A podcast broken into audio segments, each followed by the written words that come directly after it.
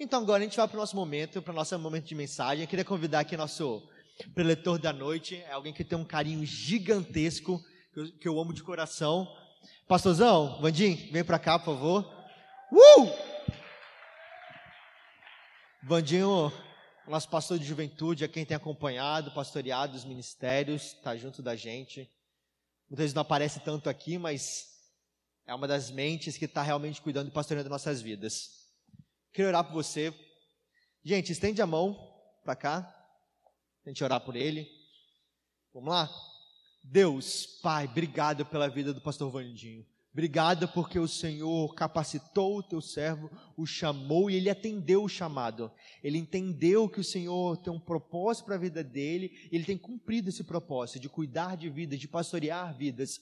E esse ministério é fruto do que o Senhor tem feito através dele, Pai mas eu te peço um pouco mais essa noite. Fala um pouco mais nossos corações. Usa Ele, cada palavra, cada coisa que Ele trouxe essa noite, que vem diretamente do Senhor e que possa alcançar os nossos corações essa noite, Deus. Que possamos ser tocados, capacitados, para que possamos sair daqui cumprindo o Teu chamado através da mensagem que o Senhor deu para a vida dele, Deus. Que Ele vai trazer para a gente essa noite, Deus. Então enche o Vandinho da tua palavra, enche o Vandinho da tua sabedoria, para que ele possa realmente nos servir essa noite dessa forma, nos ensinando um pouco mais do teu amor, Deus. É que eu te peço, teu filho amado Jesus, que eu oro. Amém.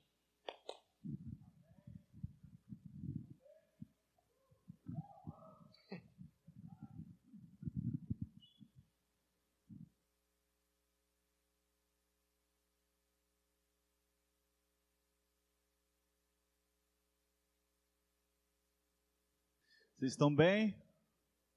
De verdade? Tio Léo está cuidando de vocês bem? Hã? O, o terror do Léo era um dia ser chamado de tio por vocês. Então chamem ele de tio.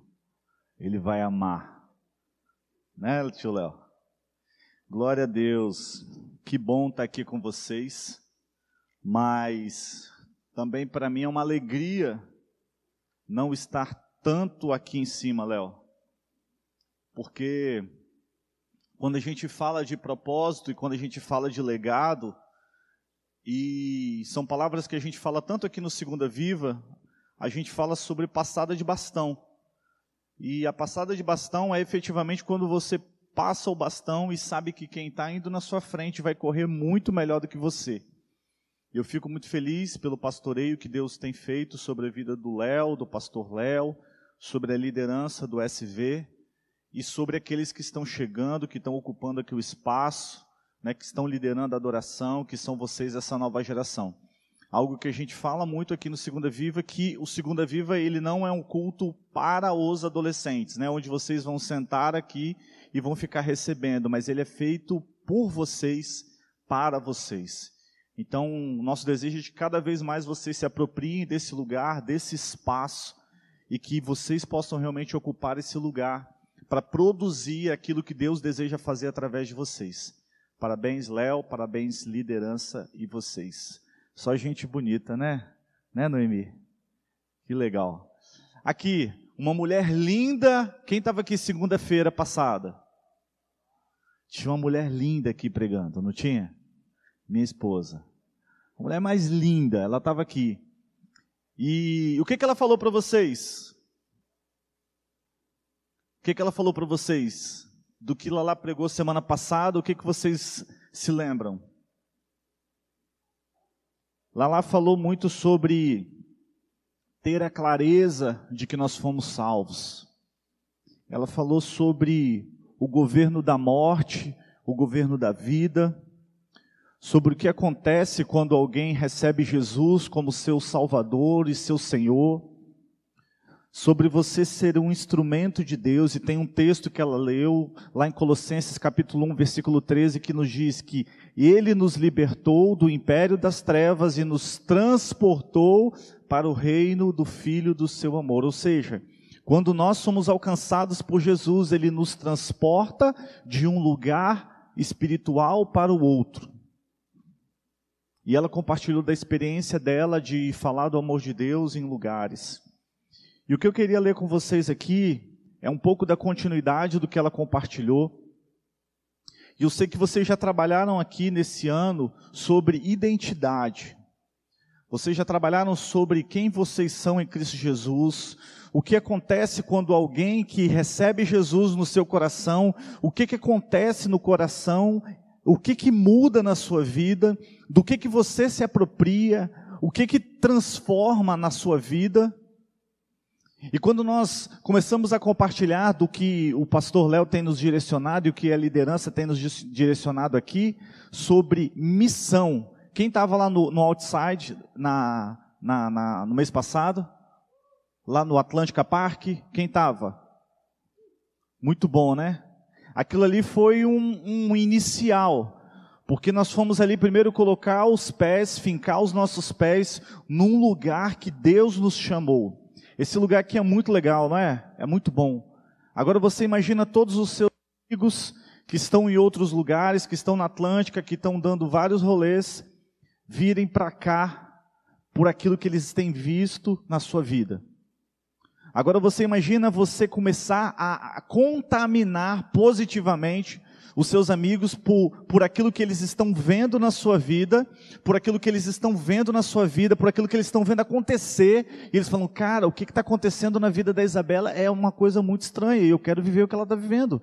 O que, que aconteceu na vida da Noemi, que ela mudou tanto? O que, que aconteceu na vida do Caio? O que, que aconteceu na vida da Bruna? O que está acontecendo com esse pessoal? E eu quero isso. E quando a gente começa a falar sobre cristianismo, quando a gente começa a falar sobre evangelismo, quando a gente começa a falar sobre a nossa missão, quando nós somos transportados do império das trevas e somos levados para o reino do Filho do amor de Deus. É isso que acontece nas nossas vidas. Eu queria que você abrisse lá no Evangelho de Lucas, capítulo 4, versículo 21. Nós vamos ler algo que é transformador e que vai abençoar muito sua vida. Lucas 4, versículo 21 ao versículo 28. Amém ou misericórdia? Amém.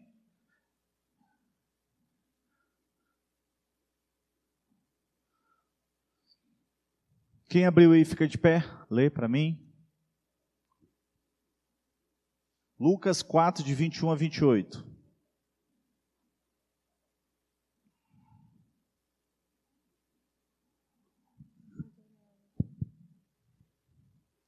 Leia para gente. Máscara, Lucas 4, é, 4, de 21 a 28.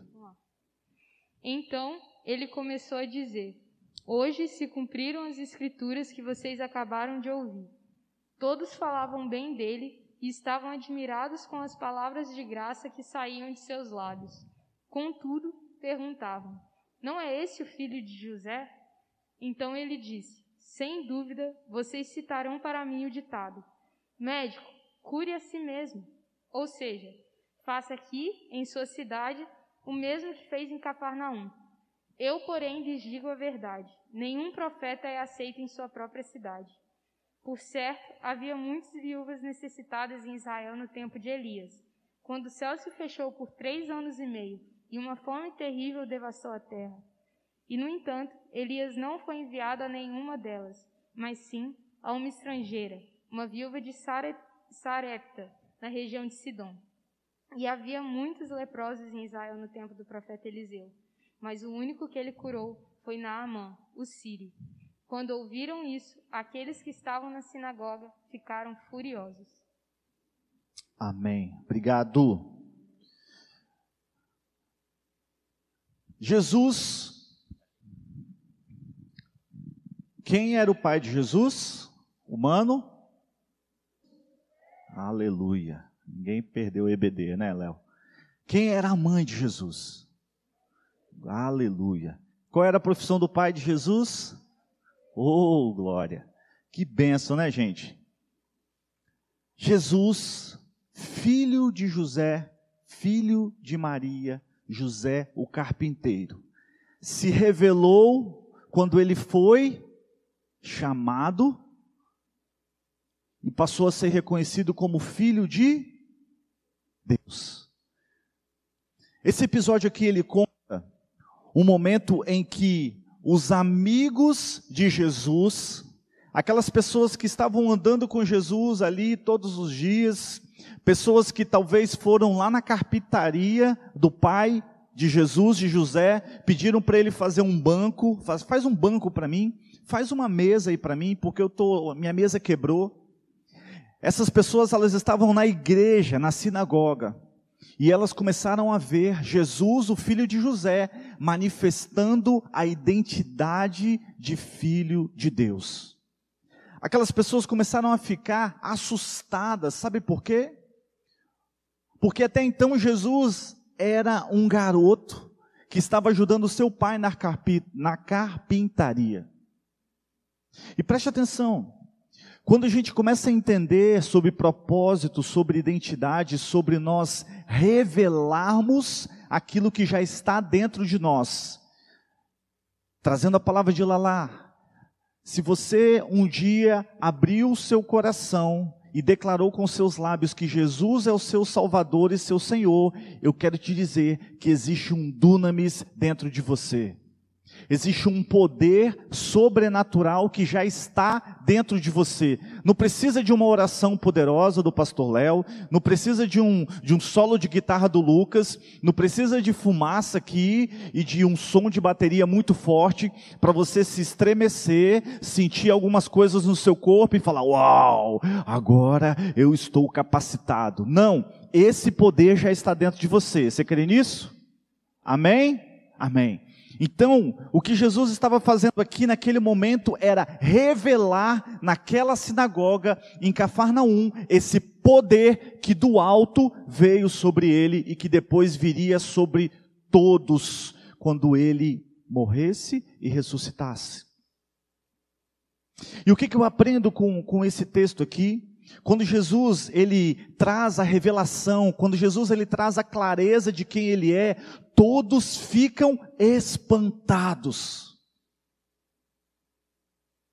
Todos começam a ficar assim: "Uau, mas é esse Jesus aí, o filho de José? É aquele carinha mesmo ali de Nazaré?" É o filho do carpinteiro mesmo. É aquele menino ali que estuda no AP, que passava todo dia aqui na pracinha aqui e ficava arremessando e jogando basquete. Se é aquela menina ali do dread, é aquela menina ali que usava aquela camisa estranha daquele jeito, sim. Quando Jesus ele começou a liberar com a autoridade do Pai aquilo que já estava dentro dele, o poder de Deus começou a alcançar todas as pessoas. E quando a gente começa a olhar para as nossas vidas, quando a gente começa a olhar para aquilo que está dentro de nós, eu queria compartilhar com vocês quatro pontos muito rápidos, que são essenciais para que você possa viver o evangelho verdadeiro que Deus te chamou para viver. Sabe por quê, gente? Porque o que vai trazer uma transformação na vida das pessoas, quando você falar do amor de Deus, não é você falar assim, ah, cara, minha igreja é maneira, tem jogo de luz, tem um palco legal, tem uma banda maneira, tem um carinha maneiro com cabelo engraçado que toca teclado aqui, o nome dele é Mateus. Pô, tem um retiro muito bacana. Não. O que vai trazer convicção e transformação é aquilo que as pessoas vão ver na sua vida. E por que foi tão assustador para as pessoas, Noemi? Por que, que foi tão assustador para as pessoas, Júlia? Porque as pessoas começaram a ver Jesus de uma outra forma. As pessoas começaram a olhar para Jesus e falar assim: Eu conheço esse Jesus, Ana. Eu conheço esse cara, eu fui lá na carpintaria dele. Mas o que está acontecendo na vida dele é diferente.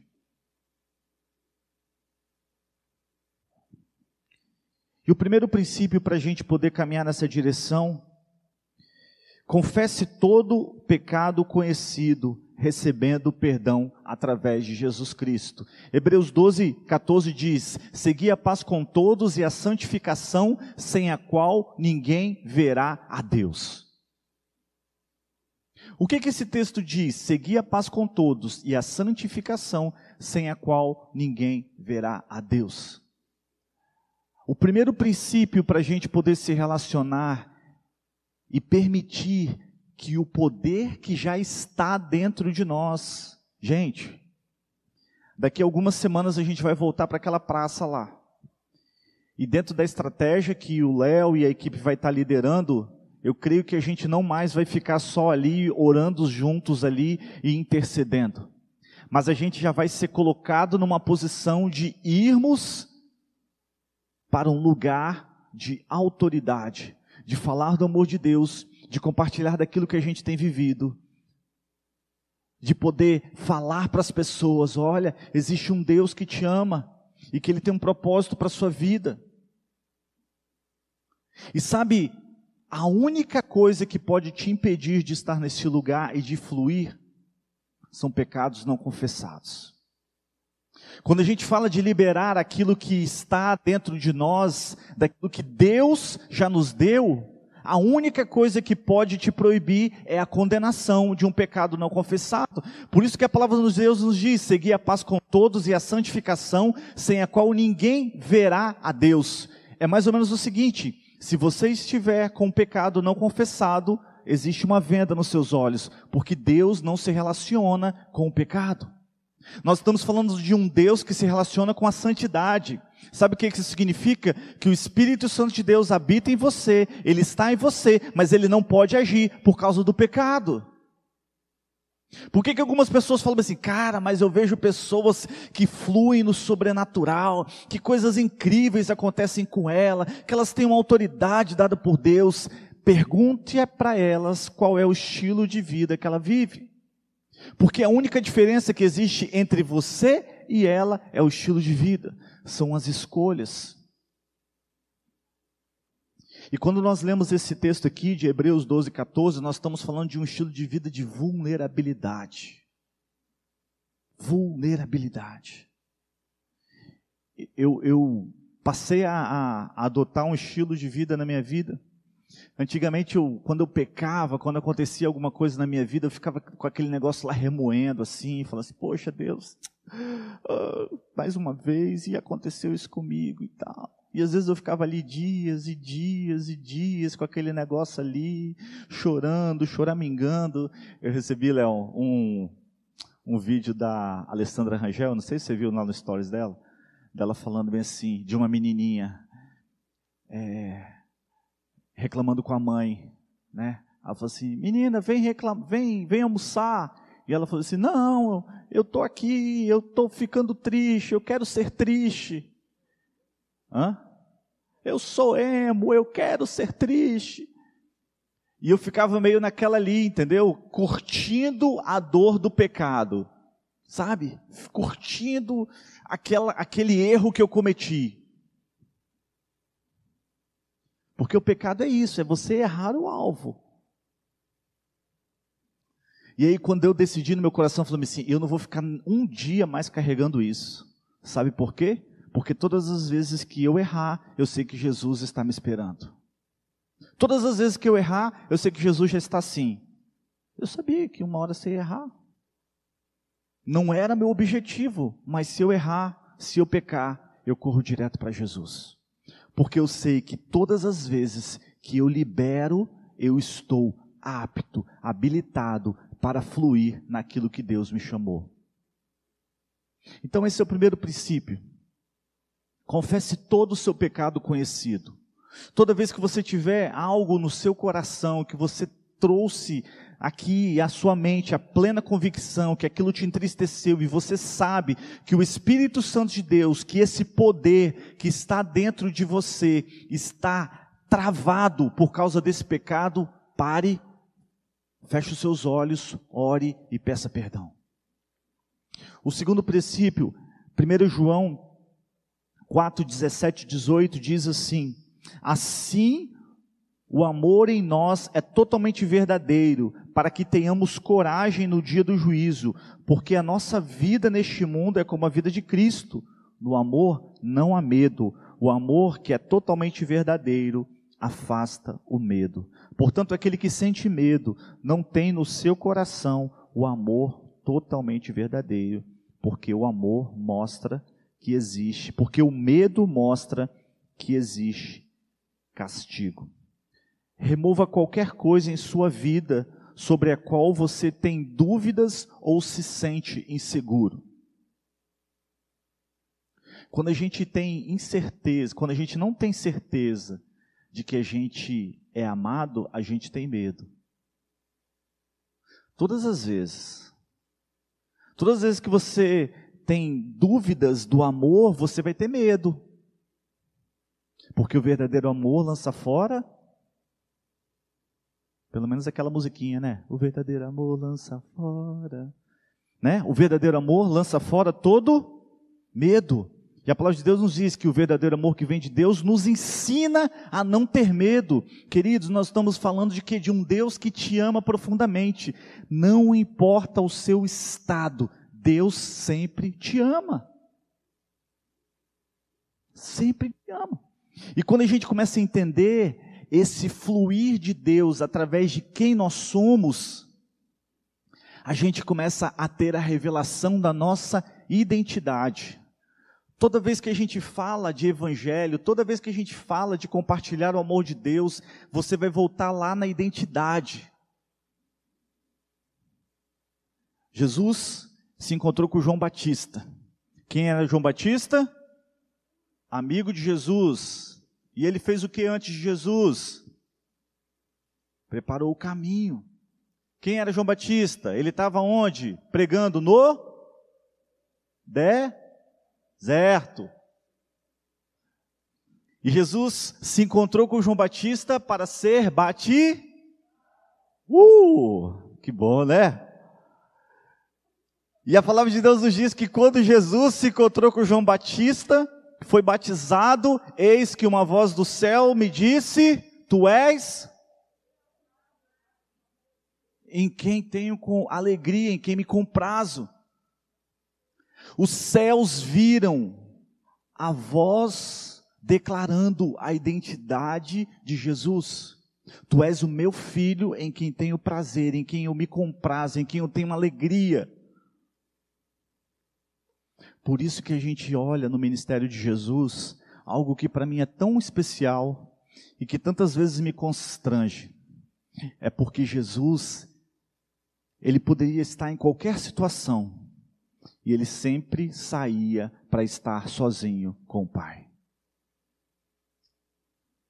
Você pode olhar. Jesus, num dia normal, ele saía, a palavra de Deus diz: então Jesus retirou-se de todos e foi orar. Jesus estava lá na maior correria e tal. Jesus então abandonou todos e foi orar. Jesus estava lá no dia normal e tal. Ele chamou Pedro, Tiago e João e foram orar. Jesus, antes da crucificação, ele foi orar. Então isso revela que Jesus olhava para aquele momento com Deus como um momento mais precioso, porque ele sabia que aquele momento era o momento em que ele estava tendo a sua identidade mais uma vez restaurada em Deus. O terceiro, esteja pronto para obedecer aquilo que o Espírito Santo de Deus diz imediatamente. João 16, 12 a 15 diz assim: Jesus falando, né? Ainda tenho muitas coisas para lhes dizer, mas vocês não poderiam suportar isso agora. Porém, quando o Espírito da verdade vier, ele ensinará toda a verdade a vocês.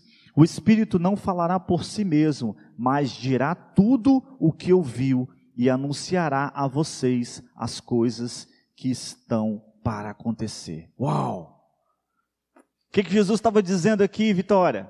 Jesus estava dizendo o seguinte: olha, se eu dissesse tudo aquilo que é possível acontecer através da vida de vocês, vocês iam ficar loucos. Se eu pudesse dizer aqui que vocês vão orar pelos enfermos e eles vão ser curados, se eu dissesse aqui para vocês que vocês vão orar pelos paralíticos e eles vão andar, se eu dissesse aqui que vocês vão orar pelos cegos, eles vão passar a enxergar, se eu disser aqui tantas coisas, vocês vão ficar loucos. Mas saiba de uma coisa: quando eu for, o Espírito Santo de Deus vai habitar em você e ele vai ensinar tudo aquilo que vocês precisam. O Espírito Santo de Deus é aquele que te capacita para isso. E por que, que é tão importante a gente ter um canal, tá com o nosso coração limpo? Porque o Espírito Santo de Deus, quando você está ali, quando você está no relacionamento, você vai andar com uma pessoa que é o próprio Deus dentro de você, e ele vai falar com você dizendo o que você precisa fazer. Quem já teve aqui uma experiência tão forte assim com o Espírito Santo de Deus de você ouvir assim, o Espírito Santo de Deus te dando uma direção do que fazer? Levanta sua mão bem alta assim para ver, bem alto. Não é louco? Não é louco? A primeira vez que eu tive essa experiência, Bruno, eu estava no centro de Vitória, na Costa Pereira. E aí eu estudava lá no centro, lá no, no Colégio Nacional. E aí o Espírito Santo de Deus falou bem o seguinte: você vai andando e ali na frente tem uma senhora. Essa senhora tá com essa senhora é uma senhora baixinha, gordinha, ela está com uma bolsa vermelha e você vai dizer para ela que o filho dela, que é um menino que está preso, estava numa casa de, de detenção, né, de, de passagem de adolescentes, que Deus está salvando ele lá. Mas você não vai fazer só isso, não. Você vai pegar o telefone dela e depois você vai confirmar se isso aconteceu. Eu falei assim: Deus, eu não vou fazer isso, não. Porque se não for verdade, eu vou passar mal carão. E aí eu fui ali relutando, fui ali relutando. Falei assim: não, não vou falar, não, não vou falar, não vou falar, não. Daqui a pouco eu encontrei a senhorinha assim. Estava numa banca comprando fruta, assim, frutas. Aí, aí eu parei do lado dela assim. Eu falei assim: ei, dona, tudo bem? Ela: tem dinheiro não. Aí eu falei assim: não, dona, calma aí. Deixa eu te falar uma coisa aqui. Eu estou parando aqui porque Deus pediu para eu te dar uma palavra. Ela, ah, pode falar. Ela falou assim: então, o seu filho que está na cadeia, aí ela já pum, parou assim. Deus manda te dizer que ele tem acolhido as suas orações e que lá ele está tendo encontro com Deus. Ela, como é que você tem certeza disso? Você veio de lá? Eu falei assim: não, dona, eu não sou, não estou lá preso, não. Mas eu estou aqui para te dar esse recado aqui para trazer paz para o seu coração nesse dia. E tem mais uma coisa: eu vou anotar o seu telefone e eu vou ligar para a senhora, a senhora vai me confirmar isso na próxima visita que a senhora for. Qual dia que a senhora vai lá? Ela, sexta-feira. Era tipo uma quarta-feira. Então tá bom, segunda-feira eu vou ligar para a senhora. Peguei o telefone dela, liguei para ela. Ela morava ali no Morro Romão. Liguei para ela, falei assim: e aí, senhora, como é que tá? Tudo bem? Quem é? disse, não, fui aquele garoto que encontrou com a senhora na sexta-feira, na quarta-feira. Como é que está o seu filho? Sim, é verdade. Ele teve um encontro com Jesus lá. Foi um missionário, falou do amor de Deus e daqui a alguns meses ele vai sair. Essa foi uma experiência assim que me marcou muito. Eu devia ter 14 para 15 anos. E tantas outras que eu tive. Pelo simples fato de permitir que o Espírito Santo de Deus, que já está em mim e que é Ele quem me capacita, que Ele possa falar. Quantas vezes eu queria falar um versículo para alguém e eu não lembrava, e eu falava assim: Espírito Santo de Deus, eu já li esse versículo um dia, pelo amor de Deus, me lembra ele aqui agora. E aí, puf. É esse é o Espírito Santo de Deus, é ele quem te capacita. E por último, 1 João capítulo 10, versículo 1 João capítulo 4, versículo 10 a 16 diz: Confesse publicamente o Senhor de Jesus Assim, nisto consiste o amor, não em que nós tenhamos amado a Deus, mas que Ele nos amou e enviou o Seu Filho como propiciação pelos nossos pecados. Versículo 15. Se alguém confessa publicamente que Jesus é o Filho de Deus, Deus permanece nele e ele em Deus.